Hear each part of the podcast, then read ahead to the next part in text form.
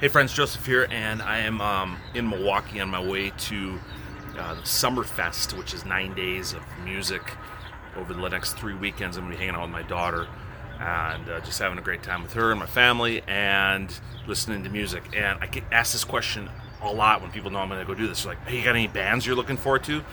And there's going to be hundreds and hundreds of bands. There's, I think there's like 11 different stages.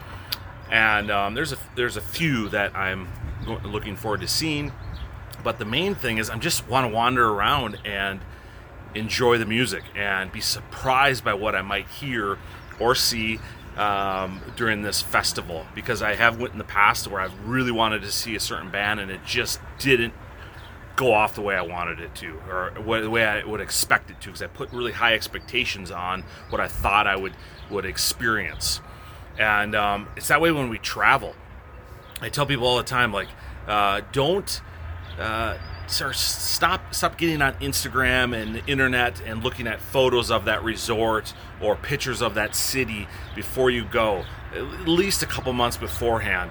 Because when you go for instance like to Paris and see the Eiffel Tower you're like oh I've already seen it you've already put it in your brain what it, what you think you might see and you're not in that aha moment or wow moment that you could have um, experience it when when you didn't already quote unquote know what you're going to go see, and then you find the other things that you never really realized were going to be awesome are the ones that you uh, the things that you really really liked the most for instance, again, the Mona Lisa at the Louvre in Paris, I think was a huge letdown because it's like, oh, that's all it is. That's what everybody's waiting in line for, and you miss all of the other photos or paintings that are in that uh, exhibit uh, in that room, frankly, or even in that whole uh, hall or that whole building. That Louvre is huge. There's so much in there to see, and you want to wander around and just and just take it in and see it. And so when you know what you're going to experience um, sometimes it doesn't make it as surprising and just like euphoric in the moment. I was talking to a, a friend the other day, and they're having their third child, and uh, they're like, I don't think we're going to know the sex of this child. I'm like, oh, good for you. Um, we didn't know the sex of our children, and my wife did on, on a couple of them, but I, I didn't want to know. I wanted to be surprised. There's only so many surprises, there's so few surprises in your life and so, why would you want to know something beforehand? Just go into it with open eyes and expectations of what you might see, um, and especially in travel or in a music festival or in any of those things that you do. Go into them don't already make up what you think it will be. Um, for instance, with a conversation with a friend, like so many times we have conversations with friends and they're not even in the room. We have the whole conversation in our brain of what it, what's going to be. So by the time we have the conversation, you're like, oh, that didn't go off maybe the way I thought it was going to, or it wasn't as grand as I thought it was going to be.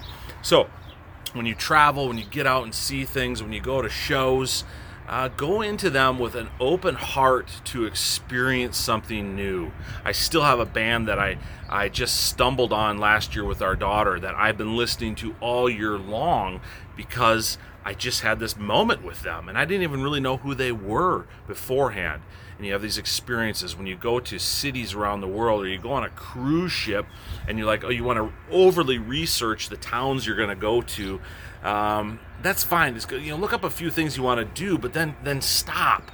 Like, no you want to go see that thing and make, you know get your tickets and get all those things set, but stop looking at pictures of it. Stop looking at everybody's videos of it, especially with resorts in Mexico. Oh my God, so many of you are watching uh, the the fan pages of these resorts, and somebody like had a bad food experience, so you're like, oh my God, it's going to be a bad food experience, or you had like this great beach experience and you didn't have that same beach experience. Like, just stop, stop. Uh, overly researching the things that you're going to do. Do some research, find professionals, know you're going to go to something good. I know the Summerfest here in Milwaukee is going to be good. I'm going to have a great time, but I don't really know all of the bands that are going to be there. I'm going to experience them as we walk around here in a few hours and uh, just enjoy them and and take them in and and take the moments in with people I might interact with along the way, with my family that's with me.